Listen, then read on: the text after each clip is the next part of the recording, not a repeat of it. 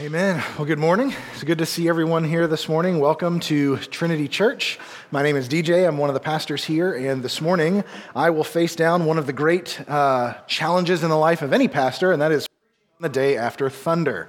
Uh, can I keep you all awake after a day of sun soaked revelry and staying out till after midnight?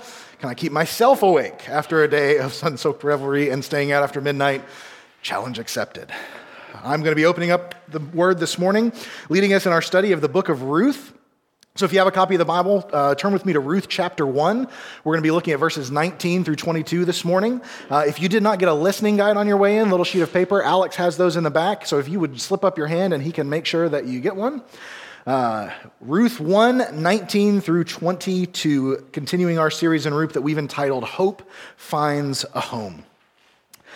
And as we look at the text this morning, we're going to be talking about suffering. There is quite possibly no topic more uncomfortable for Christians in, modern, in the modern Western world to deal with than suffering. When a friend is going through a trial, whether it's death, divorce, grave illness, the loss of a loved one, we often don't know what to say, how to, to speak, how to be a comfort, what we should even feel in those instances. I mean, think about it. I want you to imagine you're going through your day tomorrow. It's a pretty good day, even. The weather is actually nice. We finally turned to spring. Work is going well. You're having a great time. And you pass somebody, you see that friend that you haven't seen in quite some time, and you say, Hey, how's it going? And they don't respond with one of the approved answers. Great, good, even not bad, okay. No, they, they pause for a moment uncomfortable. It, it, you can tell that, that they're not quite sure what to say, and actually, actually not, not too great. My, uh, my sister just died this morning, I just found out. Silence. That'll break the rhythm of your day. That'll cause you to stumble for words yourself. I, I wasn't expecting you to actually say something. I wasn't expecting you to actually answer that question. What do you say to someone like that? What comfort can you give in a situation like what, what, what comfort could there be in a situation like that? Now, we're good Christians who reject the prosperity gospel, so we all know up here that being a follower of Christ does not exempt us from suffering. We're going to experience it. Christ said, They persecuted me, they will persecute you also. We know that the road that God calls us to walk is marked by suffering. But if we're completely honest, we are much more comfortable living under the umbrella of hashtag blessed than we are under suffering, under sickness, under emptiness, sadness. And it's, it's because of that that I want to spend some time this morning introducing us all to a woman named Naomi. Now, if you've been here the last couple of weeks as we started our study, uh, Pastor Dave and Pastor Tom, they've introduced Naomi to us. And we've met her, we've gotten to see her life, and honestly, we have watched her life disintegrate before our very eyes over the last couple of weeks. As a famine swept through the town of Bethlehem, and she followed her husband away to a pagan land in search of food. Her sons married pagan women. They didn't produce children over a span of 10 years, and then her husband and her sons died, leaving her alone in a foreign land, penniless, with two widowed daughters in law as her only companions. No prospects for a future, no hope. Today, we're going to see Naomi finally hit rock bottom. The story bottoms out at the end of chapter one today. We're going to see just how far into darkness her soul has been plunged. And we're also going to see a wondrous truth. When we are in Christ, even the very darkest moment of our lives is pregnant with the hope of unimaginable glory. If you take nothing else from, from this morning's message, this is what I want you to hit. I want you to see, to look this woman full of suffering and despair and hopelessness. I want you to look her square in the eye in our text today. And I want you to understand that everything she's feeling is true. The Bible doesn't brush it off, it doesn't ignore it, it looks it dead on, but it says that is not all there is. That's a truth for her, and it's a truth for us as we walk through this life wherever it may lead us. So join me in Ruth chapter 1 as we read together verses 19 through 22, and then we'll continue in our study. The Word of God says, So the two of them, Ruth and, and Naomi, so the two of them went on until they came to Bethlehem.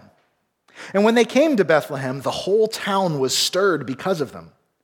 And the women said, Is this Naomi?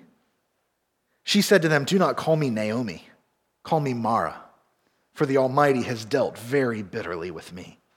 I went away full, and the Lord has brought me back empty.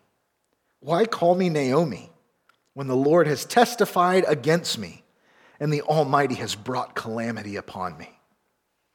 So Naomi returned, and Ruth the Moabite, her daughter in law, with her, who returned from the country of Moab.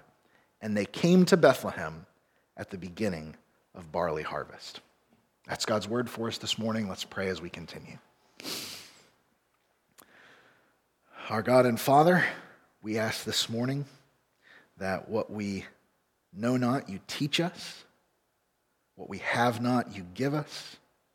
What we are not, you make us. By the power of your Spirit and to the praise of your glorious grace, we ask it in Jesus' name. Amen. So last week, Naomi decided to return home. We pick up with that homecoming here in verse 19. But if you were here last week, or if you read back just a couple of verses, you'll see that after 10 years, 10 years after her sons have died, word comes that, that the Lord has visited his people in Bethlehem and brought them food. The famine that drove them away from their hometown has, has ended, and there is food again in Bethlehem, the house of bread. It's the translation of Bethlehem. The house of bread has bread in it once more. And so Naomi decides, I'm going home. And if you remember, she, she pled with her daughters in law, with Orpah and with Ruth, you go home to your families. Go home to your father's houses. There is nothing for you where I'm going. I am a widow. You are widows. I have nothing that I am going home to. I cannot promise you or provide you with husbands, with a hope, with a future. And eventually, she, she convinces Orpah to go home, to return to her home, to her family, to her parents. But Ruth clings to her. And we saw last week this beautiful declaration from Ruth that I will not be parted from you by anything other than death. Where you go, I will go. Your people will be my people. Your God will be my God. This amazing hope from this most unlikely of places, this pagan woman from a foreign land.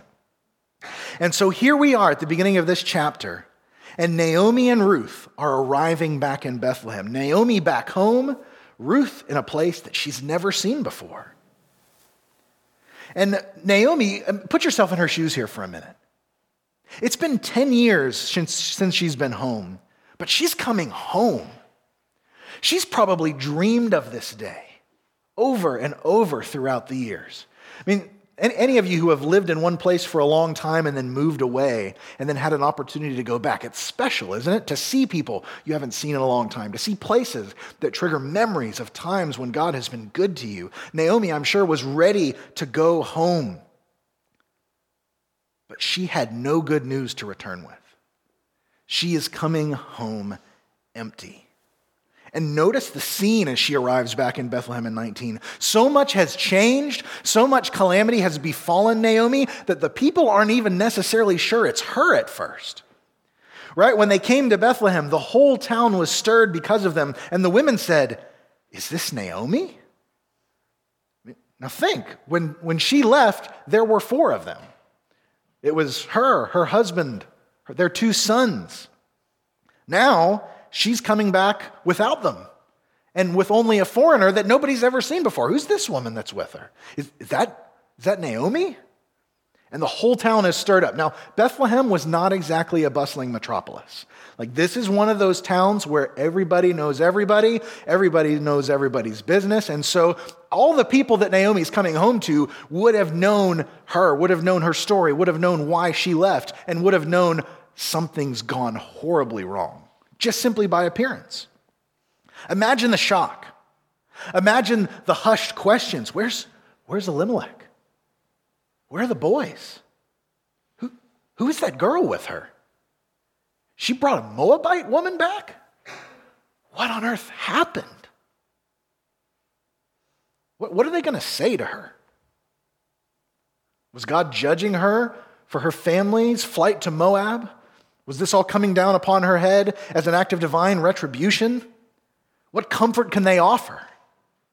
And what can Naomi say? Think about, think about this. Think about your Naomi. You're walking in. The last thing she probably wants to do is retell this story over and over and over. Because every person that asks those questions, it's going to be a rehearsal of the death of her husband, of the death of her sons, of the loss of everything that she held dear. She's coming back, but she's coming back to a world where she's going to have to relive the 10 plus years of suffering all over again. She's empty. She's back from a prodigal's journey, but whether it was by her own choosing or not, she's coming back to a situation she never would have chosen for herself. She never would have picked, she never would have hoped for, and she has very little hope for the future. And yet, even here, she is not hopeless. She may be coming back empty. It may be an empty homecoming, but she is not without hope for the future. Now, we're going to see a glimmer of hope in verse 22. And then next week, as we get into chapter two, God is going to bust this thing wide open in Naomi's life. But even here, before any of that, I want you to notice this Naomi's at rock bottom. Everything she loves has been stripped from her. She is empty. She is bitter, as we're about to see. She is hopeless. But Ruth is a four chapter book, and this is chapter one. God is not done. That's one of the great temptations when we are going through suffering is to think that my present situation, dark and bleak as it is, is the end of my story, is the culmination of my journey. God says, Christian, that is not true. If you are a believer in Jesus Christ, you are following after him, there is no situation you will find yourself in, no deep pit of suffering where you will be able to say, This is the end of my story, this is the end of my lot. Hope is promised. Don't live immersed in the present but fix your eyes on God's future promises. This is what Scripture calls us to do all throughout. If we read through the New Testament letters, there is this constant theme, especially in Paul's writing, of fixing our eyes on a future hope of what God has promised to us. And we're going to get into the specifics of those promises here shortly. But just think about that kind of living as we look at a passage like Hebrews chapter 10 that says, But we are not of those who shrink back and are destroyed, but are of those who have faith and preserve their souls. Now, faith is the assurance of things hoped for, the conviction of things not seen. It's a very, very small glimmer of that faith that's drawn Naomi home. Right? She's come home with almost no hope, but she heard word of food in Bethlehem and she came back.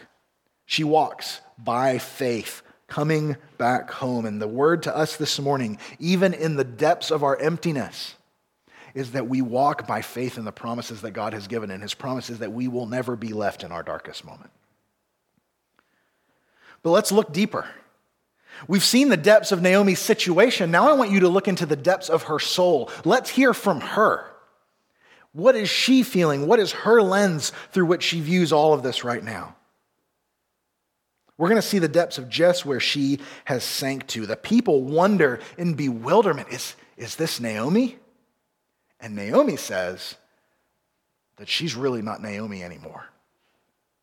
She said to them, Do not call me Naomi, call me Mara, for the Almighty has dealt very bitterly with me.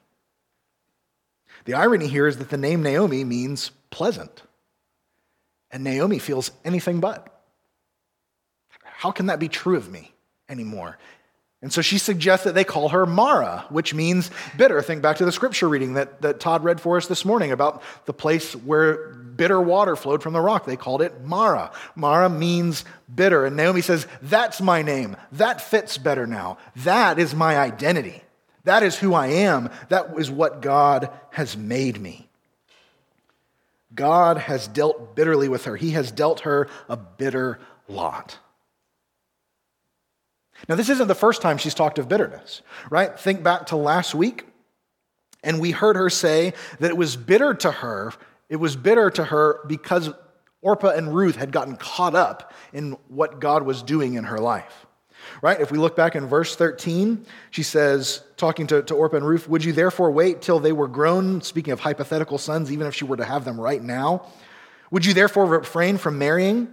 No, my daughters, for it is exceedingly bitter to me for your sake that the hand of the Lord has gone out against me. It is bitter to me for your sake, I, I, I, can't, I can't bear it for you. And so here she talks of bitterness again, but I want you to notice the subtle difference in her statements here. Because back then she was talking about her feelings. It is bitter to me that you are caught up in this. Another translation could be, it grieves me that you are, that you are caught up in this, that, that you have been suffering because of what the Lord has brought upon me. She's noting that her circumstances have, have made her feel this way. But here, in verse 20, she says that God has dealt very bitterly with her. Here she's saying, It is my situation itself that is bitter, not just how I feel about it. She's moving from the realm of subjective into objective reality, right? This is a bitter lot that I have. She notes that she went away full and has been brought back empty. Now, we might think at first, you know, she didn't go away that full. It was a famine that drove them from the land. They left in desperation. But she had her husband, she had her sons, she had the fullness of the family that God had given her, and now that's gone. It's been stripped away. And she says, This is the Lord's doing. All right, this one thing I want you to know that's very remarkable in what Naomi says. She attributes all of this to God, and she doesn't question, she doesn't complain. In her mind, this is something that they've brought upon themselves. God has dealt bitterly with me. But look at the way she says it I went away full, and the Lord brought me back empty. The Lord has testified against me. The Almighty has brought calamity upon me. Naomi says that God has brought her to ruin. God did this. You want to know why you shouldn't call me Naomi anymore? Because not even God deals pleasantly with me but he has made my lot bitter. Naomi is a woman entirely without hope. She had just enough to get back to Bethlehem. But now that she's here, now that she's face to face with all the people, with all the questions, we see it laid bare. She has no hope for the future. She has made her guilt and her bitterness and her suffering her identity. Right? That's what she's doing. Change my name. I'm not who I was anymore. Now everything about me is wrapped up in this bitter lot that God has dealt me. Don't call me Naomi, call me Mara. That's all that she thinks she is, and that's how she thinks she needs to be known among her people. Have you ever been there? Have you ever felt like you were abandoned by God? Perhaps even that you deserved it? been in a situation so dark where you could not see any way forward that offered any promise at all. Have you ever been where Naomi is here? Maybe you've never felt that kind of smothering darkness in your life, but maybe you felt it in a particular area before. Maybe there's been a, a, section of your life, a part of your life where, where things have gone terribly wrong, where maybe you feel like you've messed things up without any hope of repair and you found yourself in a hopeless situation. Maybe it's in your marriage. Maybe it's in your parenting. Maybe it's in your sexual purity. Maybe it's in your witness to your coworkers, to your friends, to your neighbors, but there's that one little sliver of life where you say, I may not feel like Naomi everywhere, but I feel like her right there. What hope is there? What would you say to you? What would, what would you say to Naomi if you were in Bethlehem? Would you encourage her to realize that her situation, it's, it's really not so bad, Naomi? I mean, yeah, it's rough, but don't change your name and it, it'll be okay. It's not that bad. Would you assure her that this wasn't God's doing? You know, don't blame God. He surely would never do anything like this. He'd never take you down a road like that. He loves you. But the troubling thing is, Naomi's not wrong. This is the situation she finds herself in. She's not wrong, but in her suffering, she's a lot like us. She's not wrong, but she's also not seeing the whole picture. She's seeing with very narrow vision into the truth that, that is her life right now, but she's not seeing anything beyond that. She believes that God's primary purpose is punishment for her and that he has brought her back empty. Or that's her statement. I went away full, he has brought me back empty. The Lord has testified against me right? This is vindication, it is punishment, it is judgment for what me and my family did. And he's brought calamity upon me. She says, God's lot for me is judgment. That's what he's doing in my life, and I have nothing to show for it. His primary purpose is punishment, and he's brought me back empty. Well, as the great theologian Luke Skywalker would say, that's amazing. Every word that you just said is wrong. It's not true. She wasn't completely empty, right? She had a rather remarkable daughter in law with her. Well, I wonder how Ruth felt when she heard Naomi say this some of the time. Like, I'm standing right here. Like, and I'm sure she understood the emptiness. She understood the weight. She understood the guilt. But isn't that like us when we're suffering? When we feel like God has stripped his blessings away, we often become blind to the ones that are standing right next to us. I mean, think back to last week to this declaration that we saw Ruth, that we saw God transform her. This, this, this call, this declaration of loyalty to Naomi and to her God. God has taken this foreign pagan woman and brought her to faith and salvation. He's bringing her into his people. And beyond that, he's starting something. He's starting a story that is beyond what we could fathom with Ruth. She has a part to play that is bigger than Naomi ever could have dreamed. God's ultimate purpose in what had happened to Naomi was not judgment. God's ultimate purpose was the salvation of Ruth, the birth of a royal line, and his ultimate plan to redeem humanity from its sins. That's all, just that little thing. That's what God was working in the life of Naomi.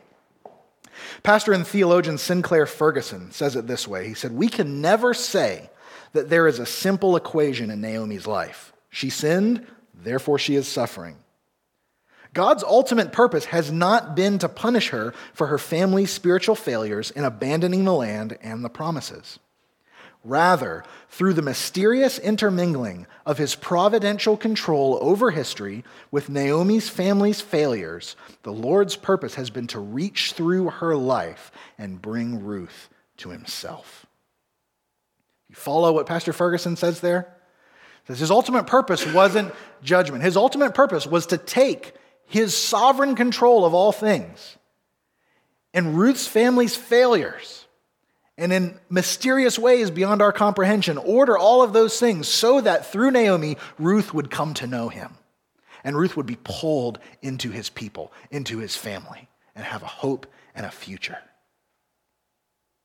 When you're suffering, your greatest danger is not that you will realize just how terrible your circumstances are. Remember that? That's our inclination is to say, it's not that bad, right? Because if we can convince someone who's suffering it's not that bad, then their outlook will be better and they'll, they'll be more positive. The, the biggest danger that you have is not that you will come face to face with how bad it is. Your greatest danger is that you will interpret everything else about the universe through the lens of your circumstances. The danger is not that you'll come face to face with your circumstances. The danger is that you will use your circumstances as the lens through which you see everything else. And you will get God wrong when you do that. Because God is bigger than those circumstances. He is the author of all things. He is the sovereign one, and He is doing things in and through your life that you can't even fathom that may impact people 500 years from now. You say, well, that seems like a little much, DJ. I mean, really?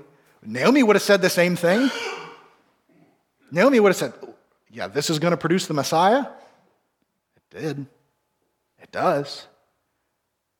Don't look with tunnel vision just at your suffering, just at your emptiness, just at your bitterness. But look beyond and know that God, who gives promises, is still on the throne, is still faithful, is still at work. Don't be tempted to tell somebody it's not that bad. It might be that bad. And the Bible never, ever takes that approach. Find me a spot in the scripture where pain and suffering come up, and the Bible says, chin up, step forward, just get over it, don't, don't worry about it, it's not that big of a deal. The Bible never minimizes or brushes off suffering and pain. It acknowledges that it's true and that it is shattering. Read the Psalms, go to the depths, see the full picture of, of how brokenness can just break and shatter a life. The Bible never ignores it, it never minimizes it, it never brushes it off. But what it does is it adds something further. It says, but wait, there's more. This is not everything. Naomi's situation was horrible. It would do no one any good to say, Naomi, it's really not that horrible. It was. It was awful. But it was not comprehensive, it did not define her, and it was not final. And anytime you're tempted to think, did this suffering define her? So what does he ask? What does she ask everybody to do? Call me Mara. My name's not Naomi. My name is Mara. God has dealt bitterly with me. Well, the divine narrator of the story does not grant her request. She's still Naomi through the rest of the passage. This does not define her, and it's not the final word on her life. She was empty, yes, but we see a glimmer of hope in verse 22 that her emptiness was expectant. Her bitter lot was pregnant with hope. You see, the chapter ends in verse 22 with a summary statement. And every bit of this statement is consequential. I want you to pay attention to every word of verse 22 because it matters. And we're, we're tempted to see verse 22 and kind of brush it off. All right, well, let's just get on with the story. But I want you to keep in mind 99% of the original audience that heard this story heard it either read or told. They didn't read it themselves. If you were here a couple of weeks ago, Pastor Dave reminded us that this story was passed down orally for generations before it was ever written down. And even once it was written down, most of the people didn't have a copy of the Bible on a scroll in their house. In fact, most of the people were illiterate. They couldn't read even if they had one. So most people that heard this story would have heard it told to them, would have heard it read to them. And because of that, this first chapter ends with a summary statement. The author is summarizing what is notable about the current situation as we head into the bulk of the story. Because really, Ruth 1 is the intro. We're, we're setting the table. And so the, the author, the narrator here, is reminding us here's what you need to know as we start into chapter 2. Well, what does the narrator point out? First, Naomi returned. Verse 22 So Naomi returned. She returned empty she returned with a bitter lot, but she returned. She came home. She heard that the Lord had visited his people with food and with just a glimmer of hope, the faintest speck. She went back. That despair that she felt did not overcome the, the tiniest glimmer of hope and faith that, we had, that she had. God can do amazing things with but a bit of faith, right? Jesus himself said, if you have faith as small as a mustard seed, you can overthrow mountains. Not because it's like, you know, it's like a Jedi superpower, like I used to think when I was like eight, like if I believe hard enough, that mountain's gonna move over there. Never worked. But because God can do anything beyond what we can ask or imagine. And so he says, put your faith not in you, not in your circumstances, put it in me. And even if it's just a tiny glimmer like Naomi has, and it causes her to come home. Second, she had Ruth, her Moabite daughter in law, with her. So Naomi returned, and Ruth the Moabite, her daughter in law, with her. What an unlikely character in the story of the people of Israel. A foreigner, an enemy, right? Remember back to the intro that Dave gave a couple weeks ago. The Moabites were not just foreigners, they were enemies to the people of God. They had tried to, to destroy them when they came into the promised land. And now one of the enemies is going to be in, uh, in a central role in the story. Amazing what God is doing. And she is only a part of the story because of the journey and pain, the journey of pain and loss that Naomi went on. Naomi doesn't go on that journey, Ruth doesn't enter the story. Ruth, her Moabite daughter in law, came with her. Third, they returned, Ruth returned from the country of Moab. And this is where you might, you might think, well, it sounds a little repetitive, right? Naomi returned, and Ruth the Moabite, her daughter in law, with her, who returned from the country of Moab. Well, if you're a Moabite, that's kind of where you returned from, right? Thanks, narrator. He's making a point. This is emphasis. Anytime you see repetition of something in Scripture, think emphasis, think important. Ruth returned from the country of Moab. This should draw your mind back to what we read last week, to that remarkable declaration of love, of loyalty, of faith. Your God shall be my God. I'm coming with you. And nothing but death is changing that. This Moabite woman had been converted. And she was someone that God was building into a truly remarkable woman for his glory. Ruth the Moabite, her daughter in law, returned from the country of Moab. And finally, they came to Bethlehem at the beginning of barley harvest.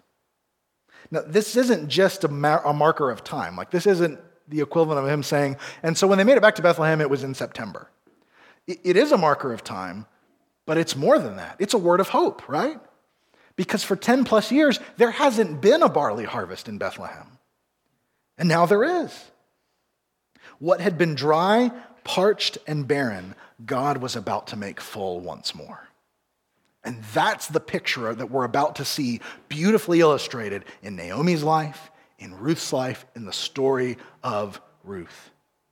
Because of the promises of God to his people, there is no emptiness you will ever experience that is not pregnant with the hope of God's rich and infinite blessing. Let me say that again. Because of the promises of God to his people, you, me, there is no emptiness you will ever experience that is not pregnant with the hope of God's rich and infinite blessing. Every single one. That's the promise of the text here.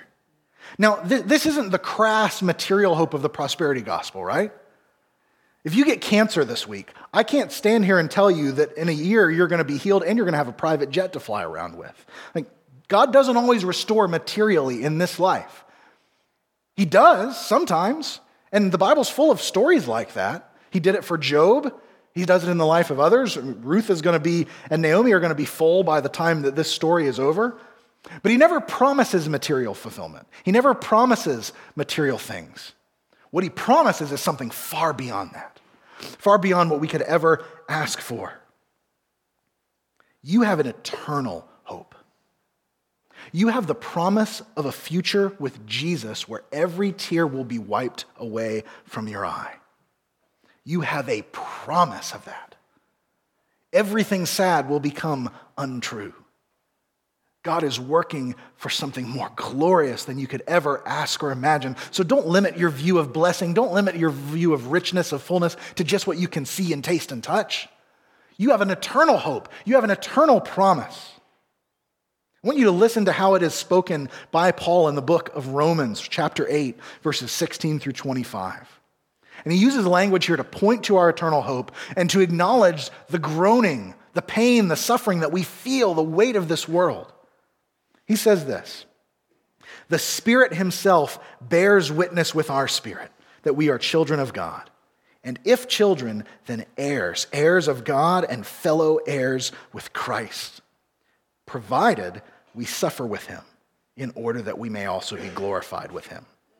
For I consider that the sufferings of this present time are not worth comparing with the glory that is to be revealed to us. For the creation waits with eager longing for the revealing of the sons of God. The creation was subjected to futility, not willingly, but because of him who subjected it, in hope that the creation itself will be set free from its bondage to corruption and obtain the freedom of the glory of the children of God. For we know that the whole creation has been groaning together in the pains of childbirth until now. And not only the creation, but we ourselves who have the first fruits of the Spirit groan inwardly as we wait eagerly for our adoption as sons, the redemption of our bodies. For in this hope we were saved. Now, hope that is seen is not hope. For who hopes for what he sees? But if we hope for what we do not see, we wait for it with patience. That is the promise that is laid before you that your groanings, that, that tension that you feel when you turn on the news and see some, something else has gone horribly wrong this week, that tension that you feel when that loved one passes away, that tension that you feel every time you think about that relationship in your life that's been cut off, that's been broken, that's been shattered, that tension that you feel, that groaning will one day burst forth in glory. God has no wasted moments, He has no wasted storylines. There are no plot threads that don't go anywhere. Everything finds its fulfillment in Christ. That is a promise. Cling to that.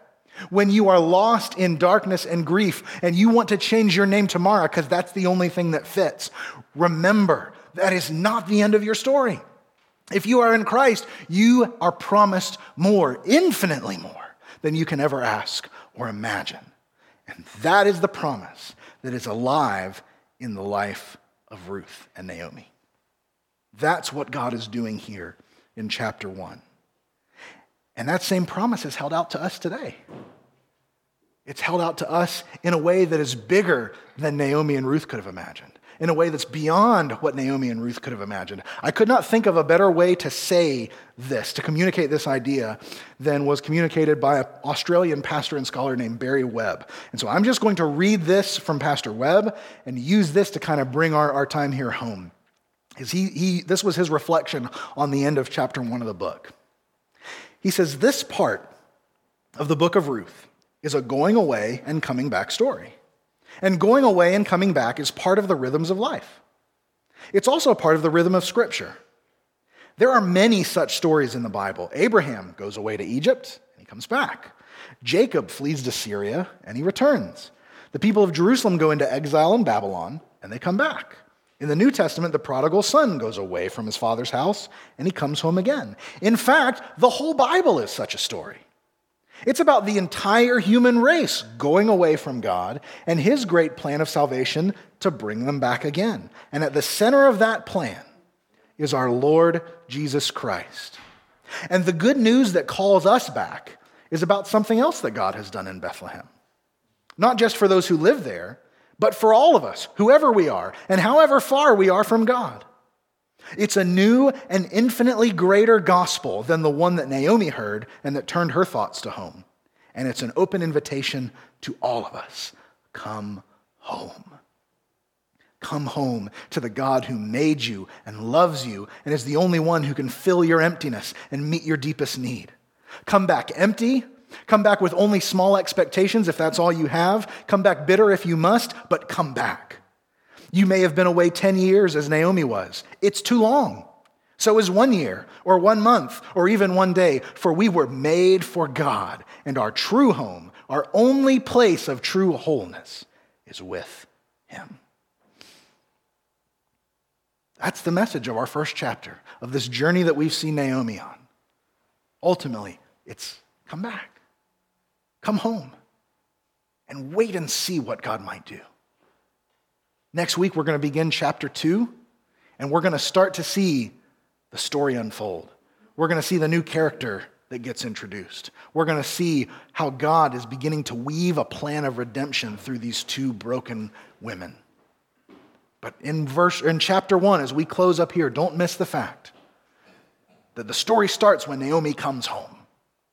And that's the invitation that God gives to all of us. Hear the good news out of Bethlehem. God has provided living bread, the bread of life from which you will eat and never hunger again. Come home. Come home to Jesus Christ, to the new and better gospel. So, what do we do with this? How do you go and meet your day based on what you've heard this morning? A few questions.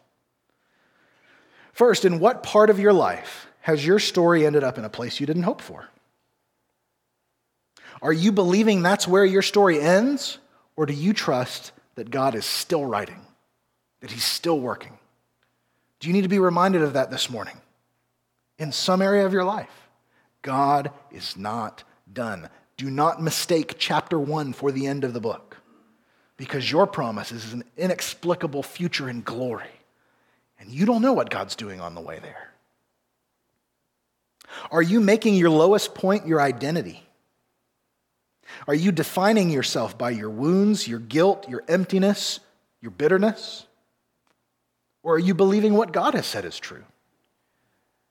Naomi says, I am Mara. That is what I am. God says, No, it's not. Not fully. It's not where I'm leaving you. It's not the truest thing about you. Where do you need to hear that this morning? Where do you need to see beyond the blinders that have you focused just on your circumstances, just on your suffering? Where do you need to stop using those circumstances as the lens in which you interpret everything God is doing in the world and in your life? Do you see that your emptiness is expectant? Do you look for God to do more from it than you can imagine? And do you look outside yourself at what God is doing in those around you? That's a huge temptation in suffering, right? When things are going poorly, I, I find it very, very hard to see beyond myself. I'm the most important thing. Woe is me. I think of Elijah all the time whenever we think about this. Oh, woe is me. He's killed all the prophets, and I'm the only one left, God. Elijah gets so turned in on himself, he can't see beyond his own face. Are you like that when you suffer? God calls you to realize that He's at work. He's at work in the people around you. He might be at work in the people around you by what you're going through, by your suffering. You never know. So trust in His promises, trust in His plan, trust in His goodness, and see that whatever emptiness you're experiencing, it's expectant, it's producing hope. And then finally, and the most important question have you come home? God is writing a tremendous story in the lives of his people, in the lives of Christians, in the lives of believers. We're going to see that tremendous story that he writes in Bethlehem in the life of Naomi and in the life of Ruth. But that story doesn't get written until you come home. God calls you. Lay aside your sin. You might be suffering because it is your own doing. You might have put yourself in that bad position. You might say, like Naomi, the Lord has dealt very bitterly with me and I deserve it. And maybe you do. But he still says, Come home. He's not leaving you there. He sent Jesus Christ, his only son, into the world to bear that judgment, to bear that mess. You want to know how you can know that God is never, his purpose ultimately in your life is never judgment and retribution if you're in Christ? Because he's already spent that on Jesus. Christ has already taken it for you. And so you can look to him before the throne of God above. I have a strong and perfect plea, a great high priest whose name is love, whoever lives and pleads for me. My name is graven on his hands, my name is written in his heart, and I know that while in heaven he stands, no tongue can bid me thence depart. That's the story. That's the hope. Come to Jesus. Put your faith in that one who pleads your case to the Father and begin to see the story that God may write. You sit here this morning and you say, I don't, I don't know what that looks like. I don't know where to begin. Let's talk. Talk to me. Talk to the person who brought you here. Talk to, to Pastor Dave, to Pastor Tom. Let's have a conversation. What's it mean to follow Jesus? To have faith, to repent, to believe. The invitation is for you come home. And next week, we're going to come back here we're going to open up chapter 2, and we're going to be able to see how God starts bringing Naomi back from the brink. How he begins using this Moabite daughter in law, this widow that he brought back with her, to weave a story that ultimately ends in a manger in Bethlehem. What a God we serve. Let's glorify him as we continue to sing this morning, and let's glorify him in the way we respond to this text. Pray with me. Our God and Father, we thank you for your kindness. We thank you that even in the dark, when we cannot trace your hand, we can trust your heart, the same heart that has not withheld your own Son from us. How will you not freely give us all things? Father, I pray that you will mold and shape in us that kind of faith, a hope that's not based on what we see, but a hope that's fixed in eternity and glory in the thing that you are preparing now that all creation groans with expectation for, Father. May we see rightly. May we feel rightly. May we interpret all things not through our circumstances, but through your word, through your promises, through your truth. Help us in that, God. We are weak. This does not come naturally. And I pray for any who are here this morning who feel the sting of suffering, who feel the emptiness and the bitterness that Naomi feels here. Father, may you come with comfort to them. May you give assurance that your right hand has not left them, that you hem them in on all sides. God, I pray for those here, for any who would say, I still need to come home. God, I pray that your spirit would work in hearts, that he would draw men and women and children to himself that you would convict of sin, that you would help us to leave it behind and to come back, to come back broken, to come back empty, to come back bitter, but to come back home to the God who made us, and the God who offers salvation and hope and a future. Thank you, Father. Thank you for Jesus Christ. And God, as we walk through the day today, may we be a people who are not made uncomfortable by suffering because we know where the story ends. Give us a hope that is unshakable, a kingdom that cannot be shaken, a peace that passes all understanding. Make us gloriously bizarre for the sake of your Son and his kingdom. And give us a hope that is fixed in what we cannot see, but we know one day we shall lay hold of. God, in all these things, I thank you and praise you in the name of Jesus Christ, our Savior.